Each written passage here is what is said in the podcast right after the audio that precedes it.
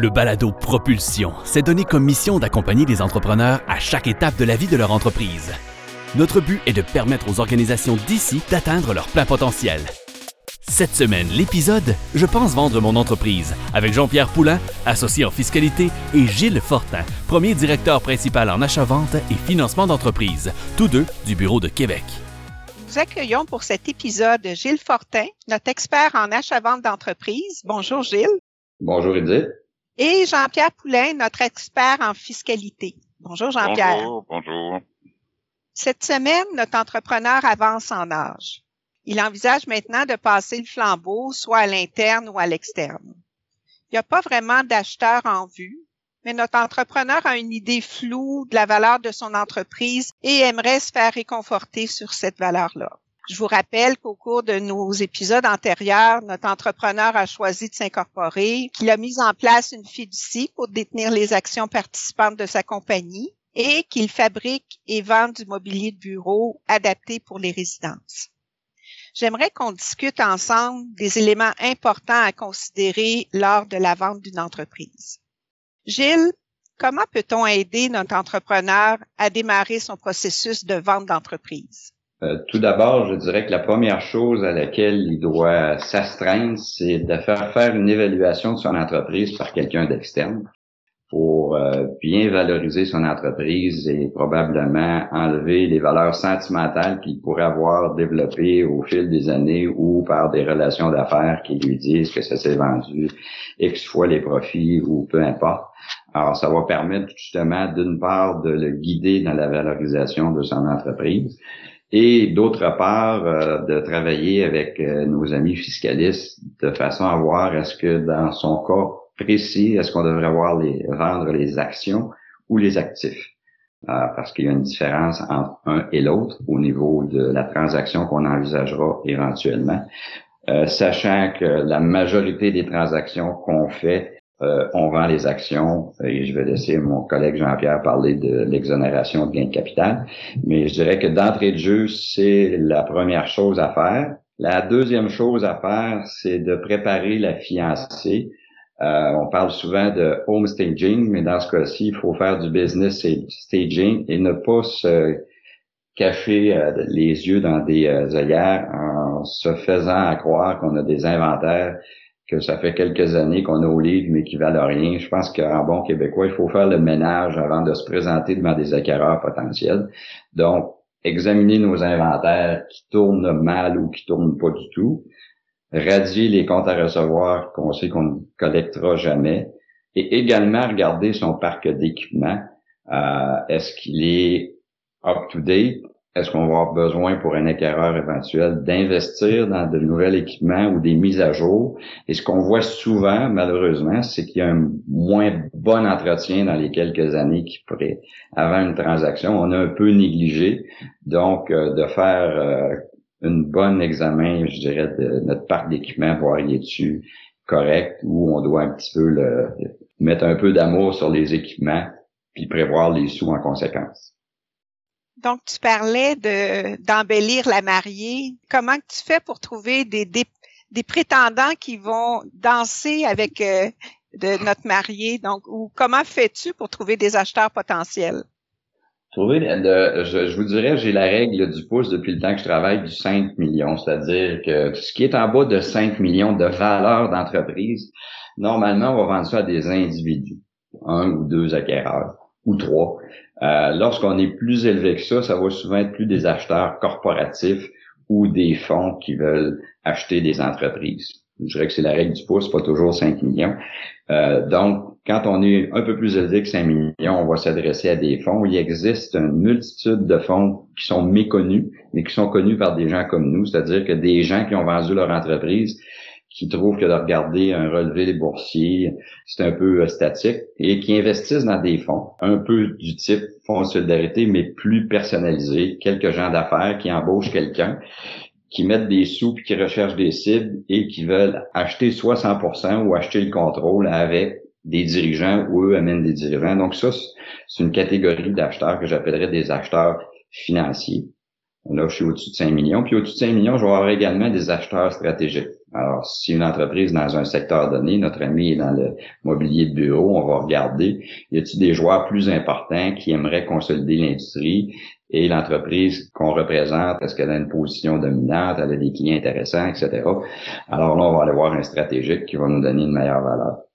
De l'autre côté, si je suis en bas de 5 millions, on rencontre régulièrement des gens qui veulent acheter une entreprise, puis à qui on demande de nous soumettre leur bilan personnel pour s'assurer qu'ils vont avoir éventuellement les sous pour réaliser une transaction de l'ordre euh, qu'ils envisagent. Alors, ces gens-là vont nous faire part de ce qu'ils recherchent. Alors, est-ce qu'on veut quelqu'un, une entreprise qui est dans le service? Est-ce qu'on veut une entreprise qui est dans le manufacturier? Est-ce qu'on veut une entreprise qui est B2B, B2C? Alors, on cerne un peu leurs besoins. Alors, on fait une adéquation entre euh, la cible qu'on a à vendre et les acheteurs euh, qu'on a dans une certaine banque et où qu'on peut solliciter. Je reçois souvent de, de tes courriels ou euh, avec des teasers ou des, des pamphlets qui mentionnent des, informations concernant des entreprises à vendre dans le réseau. J'imagine que tu un grand réseau pour trouver des acheteurs potentiels aussi. là. En fait, tu, tu, me rajoutes un point que j'ai en train d'oublier. On utilise régulièrement, en fait, je dirais trois réseaux. On va utiliser le réseau de Raymond Chabot, Grant Thornton, si on pense que notre cible est au Québec. Donc, on va envoyer ça aux gens euh, de, l'organisation chez nous. Si on pense que la cible est euh, plus nord-américaine, on a, nous, des discussions une fois par mois ou au trimestre avec nos collègues nord-américains de Grant Thornton qui font du, euh, de l'achat-vente d'entreprise. Et dans certains cas, on va utiliser le réseau international. Il me vient à l'esprit un exemple. On a vendu une entreprise de Terrebonne qui fabriquait des cheminées industrielles à un groupe espagnol. Et euh, l'acheteur nous est venu via un, un de nos vis-à-vis qu'on ne connaissait pas à l'époque, mais qu'on a connu dans le cadre de la transaction, qui était à notre bureau de Barcelone. Donc, on utilise ce réseau-là. Et évidemment, au fil des années, on a bâti un réseau de contacts euh, qui nous génère euh, soit des vendeurs potentiels, soit des acquéreurs potentiels. Donc, toi, tu es un peu le chef d'orchestre dans le cadre de la vente d'entreprise. Tes interventions vont commencer puis vont finir quand? Bon, nos interventions commencent, euh, je dirais, deux ou trois ans en amont, c'est-à-dire que quelqu'un qui pense à vendre son entreprise, c'est en réaction à quelque chose. C'est un peu comme faire son testament, c'est plutôt rare que les gens pensent à ça subitement, mais des fois, ils vont avoir des discussions, soit avec des membres de leur personnel gestionnaire qui souhaitent les acheter, ou leurs enfants, ou un ami a vendu, ou une situation de maladie dans la famille, ou dans leur famille élargie, qui vont dire, ouais, ben moi, c'est quoi mon plan? Fait que les gens, souvent, nous, on fait des rencontres où les gens nous demandent, bon, comment ça marche? Évidemment, la question vient rapidement, comment que ça vaut mon entreprise? Et ils pensent malheureusement qu'on peut leur dire ça dans une rencontre d'une demi-heure, ce qu'on n'est pas en mesure de faire. Euh, et c'est là qu'on les invite, d'une part, à planifier leur transaction. Fait qu'évidemment, si on les rencontre deux ans avant qu'ils viennent à poser euh, le geste de dire on met la compagnie en vente, euh, il y a une planification à faire au niveau fiscal. Donc, il y a des choses à faire. Est-ce qu'on met en place une fiducie ou pas? Bon, etc.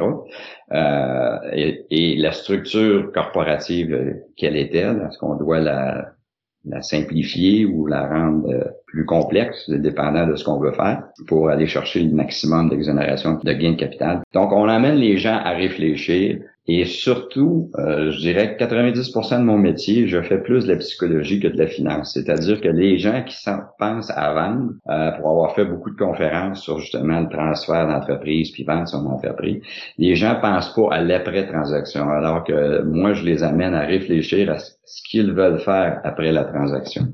Alors, dépendant de l'âge des gens à qui on rencontre, on a encore des gens qui sont des workaholics. Il y a leur entreprise et après le reste de la vie.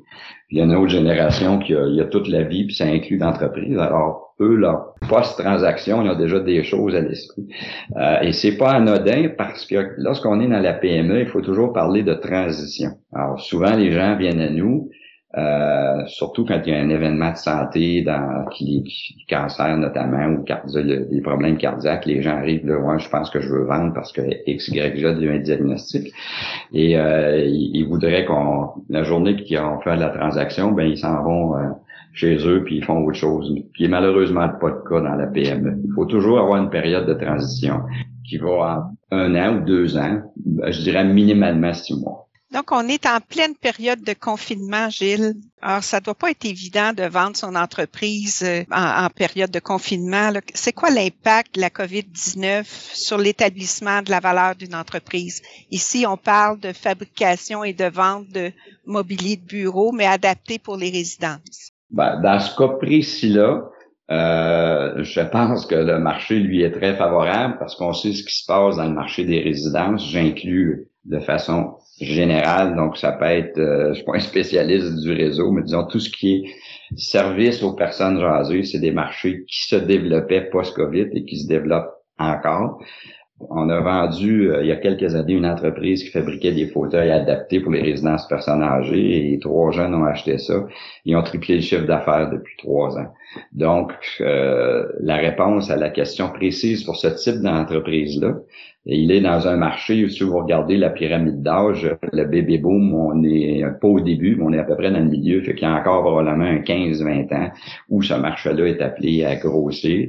Euh, évidemment, si je réponds de façon plus générale, qu'est-ce qui se passe?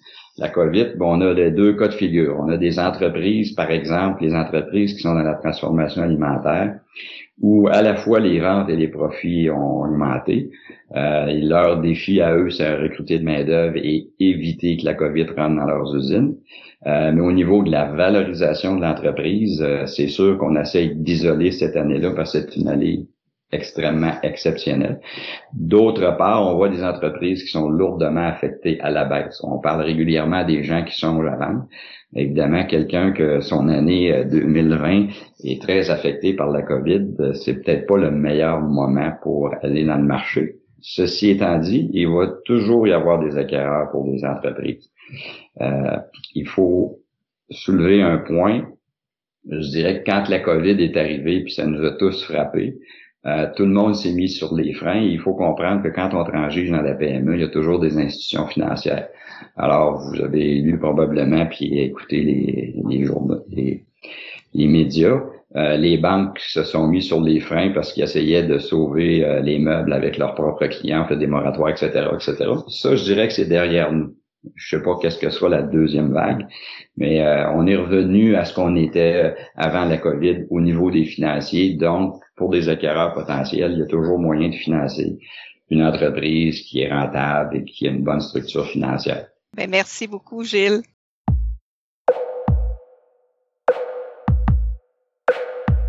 Vous aussi, vous pensez à la relève pour votre entreprise? Le transfert d'entreprise doit être bien réfléchi et il faut éviter de précipiter les choses. Les experts en relève entrepreneuriale de Raymond Chabot Grant Thornton peuvent vous aider à structurer votre approche et à prendre les meilleures décisions pour le futur de votre entreprise. Visitez le rcgt.com pour tous les détails. Maintenant, Jean-Pierre, euh, généralement, l'acheteur veut acheter les actifs d'une entreprise, alors que le vendeur, lui, veut vendre ses actions. Pourrais-tu nous expliquer pour quelles raisons les deux parties adoptent une position si différente? Du côté de l'acheteur, euh, l'avantage pour lui d'acheter les actifs euh, se situe principalement à deux niveaux. Euh, S'il achète les actifs, il va se retrouver avec des attributs fiscaux, une base fiscale qui va lui permettre de générer des économies d'impôts futurs, principalement par le biais de l'amortissement et euh, ça lui permet d'éviter d'avoir à assumer des passifs éventuels, la, de conserver la responsabilité légale alors qu'il achète seulement les actifs et pas les actions de la société. Euh, du côté du vendeur, par ailleurs, ben c'est quant aux attributs fiscaux, le problème, c'est que ça génère habituellement plus d'impôts pour euh, le vendeur et donc lui recherche la vente d'actions. ceci étant dit, c'est une question de négociation.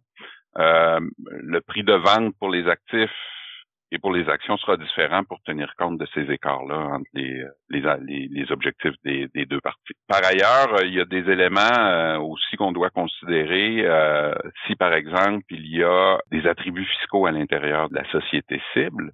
Ben, l'acheteur pourrait être intéressé à mettre la main sur ces attributs fiscaux-là. Là, ici, on parle de, éventuellement de pertes ou de crédit d'impôt à l'investissement inutilisé. Alors, s'il achète les actifs, il ne pourra pas utiliser ces attributs fiscaux-là. L'autre chose qu'on doit considérer, c'est qu'il pourrait y avoir des problèmes légaux au moment du transfert des actifs qui inciteraient les parties à transiger sur les actions plutôt que les actifs. Le vendeur, évidemment, ben, lui se retrouve avec son produit de disposition à, l'intérieur de la société. Il va devoir euh, trouver une stratégie pour euh, extraire ce produit de disposition-là et souvent à des coûts au niveau fiscal plus élevés que lorsqu'il aura vendu ses actions.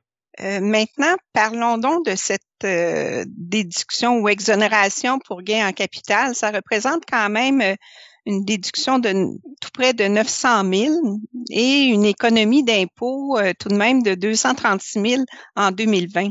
Or, euh, que faut-il faire pour y avoir droit à cette déduction-là? Ben, d'abord, euh, il faut s'assurer que la compagnie qu'on vend respecte les tests pour que les actions soient des actions admissibles de petites entreprises. Ces tests-là sont essentiellement des tests sur les actifs. Aussi un test de détention, faut détenir les actions depuis 24 mois. Et le test sur les actifs euh, se décompose en deux.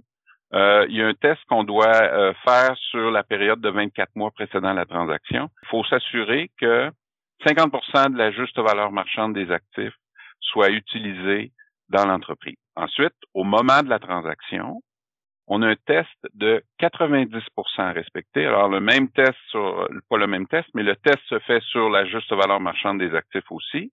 Et donc, il faut s'assurer au moment de la transaction que 90% des éléments euh, d'actifs sont utilisés dans l'entreprise. Donc, ça veut dire que si notre entrepreneur a des surplus de liquidité ou qu'il y a une bâtisse qui loue, euh, qui ne sert pas à l'entreprise ou qui fait des activités euh, aux États-Unis, il pourrait se voir refuser la déduction pour gain en capital. Si rien n'est fait, effectivement, ça pourrait disqualifier euh, les actions à titre d'action admissible de petite entreprise, mais euh, dans ce processus de vente-là, euh, on va suggérer des transactions. dans ce cas-ci, on parle de purification, c'est-à-dire que on va s'assurer que les tests, évidemment, le test sur la période de 24 mois précédant la transaction, s'il n'est pas rencontré, on va être condamné à faire la purification et à attendre une période de 24 mois pour euh, que les actions se qualifient. Par ailleurs, si c'est le test du 90% qui n'est pas rencontré, il faudra aussi agir au niveau de la purification pour extraire ces éléments d'actifs-là qui disqualifient euh, de manière à faire en sorte qu'au moment de la transaction, il n'y a que des actifs utilisés dans l'entreprise. Est-ce que ça fait une différence pour mon entrepreneur s'il a mis en place une fiducie familiale? La fiducie, c'est euh, à l'époque, il y avait quelques avantages à, la mise en place de fiducie. Euh, le ministre Morneau est, venu réduire la portée de ces avantages-là, mais il demeure que dans le cadre d'une vente comme ça, on pourrait multiplier la fameuse exemption de gain en capital et euh, aller attribuer une portion du produit de disposition à chacun ou à certains bénéficiaires de la fiducie. Alors, faut pas perdre de vue que lorsque euh, les fiduciaires attribuent une portion du gain en capital réalisé lors de la transaction, ils cèdent cette valeur-là aux bénéficiaires. Donc, il euh, faut que l'entrepreneur soit soit prêt à ça. Je peux vous, vous, raconter une petite histoire qu'on a eu, une transaction de, de quelques dizaines de millions où euh, on avait euh, effectivement une fiducie en place et où l'entrepreneur disait, il n'y a pas de problème, moi je vais aller chercher les exemptions de chacun de mes petits-enfants, de mes filles, de ma conjointe. Il y avait sept petits-enfants. Ça faisait euh, quand même une économie d'impôt extrêmement intéressante. Jusqu'au jour où les filles ont levé la main et on dit euh, attends un peu, moi, on n'est pas intéressé nous autres à ce que nos enfants à 18 ans mettent la main sur 400 000 parce que c'est dans la plupart de nos fiducies, on, on a la possibilité d'attribuer uniquement la partie imposable du gain en capital. Donc là, j'ai arrondi là, à 800 000 divisé par deux, 400 000. Mais les filles ont refusé que leurs enfants, à l'âge de 18 ans, aient accès à un capital de 400 000 et qu'ils puissent en jouir comme ils comme ils l'entendaient. Donc, on a dû limiter le montant de d'attribution qu'on avait fait aux petits enfants à cause de l'intervention des filles. L'autre chose qu'il faut qu'il faut savoir, c'est que lorsqu'on attribue un montant important de gains en capital exempté, on, se retrouve souvent avec euh, un, déboursé d'impôt minimum de remplacement. Et donc, euh, cet impôt minimum-là euh, se calcule, en fait, se calcule tout le temps, mais il est généré par euh, certains genres de transactions, dont la réalisation d'un gain en capital exempté. Et il euh, faut savoir que c'est un impôt qui est éventuellement récupérable sur la période de sept ans suivant l'année où, où, il doit être déboursé. Mais il faudra mettre en place une stratégie pour que les gens qui auront dû débourser cet impôt minimum-là aient suffisamment de revenus dans le futur pour le récupérer.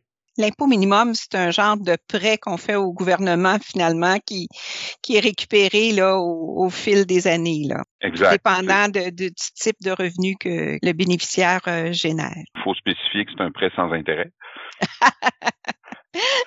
Maintenant, Jean-Pierre, euh, comment tu accompagnes un entrepreneur lors de la vente de son entreprise? Là? Comment tu travailles avec lui pour euh, s'assurer qu'il va chercher le, plus possible du produit de la vente? Dans un premier temps, on, en a déjà parlé, il faut, faut s'assurer que les actions se qualifient d'actions admissibles de toute entreprise.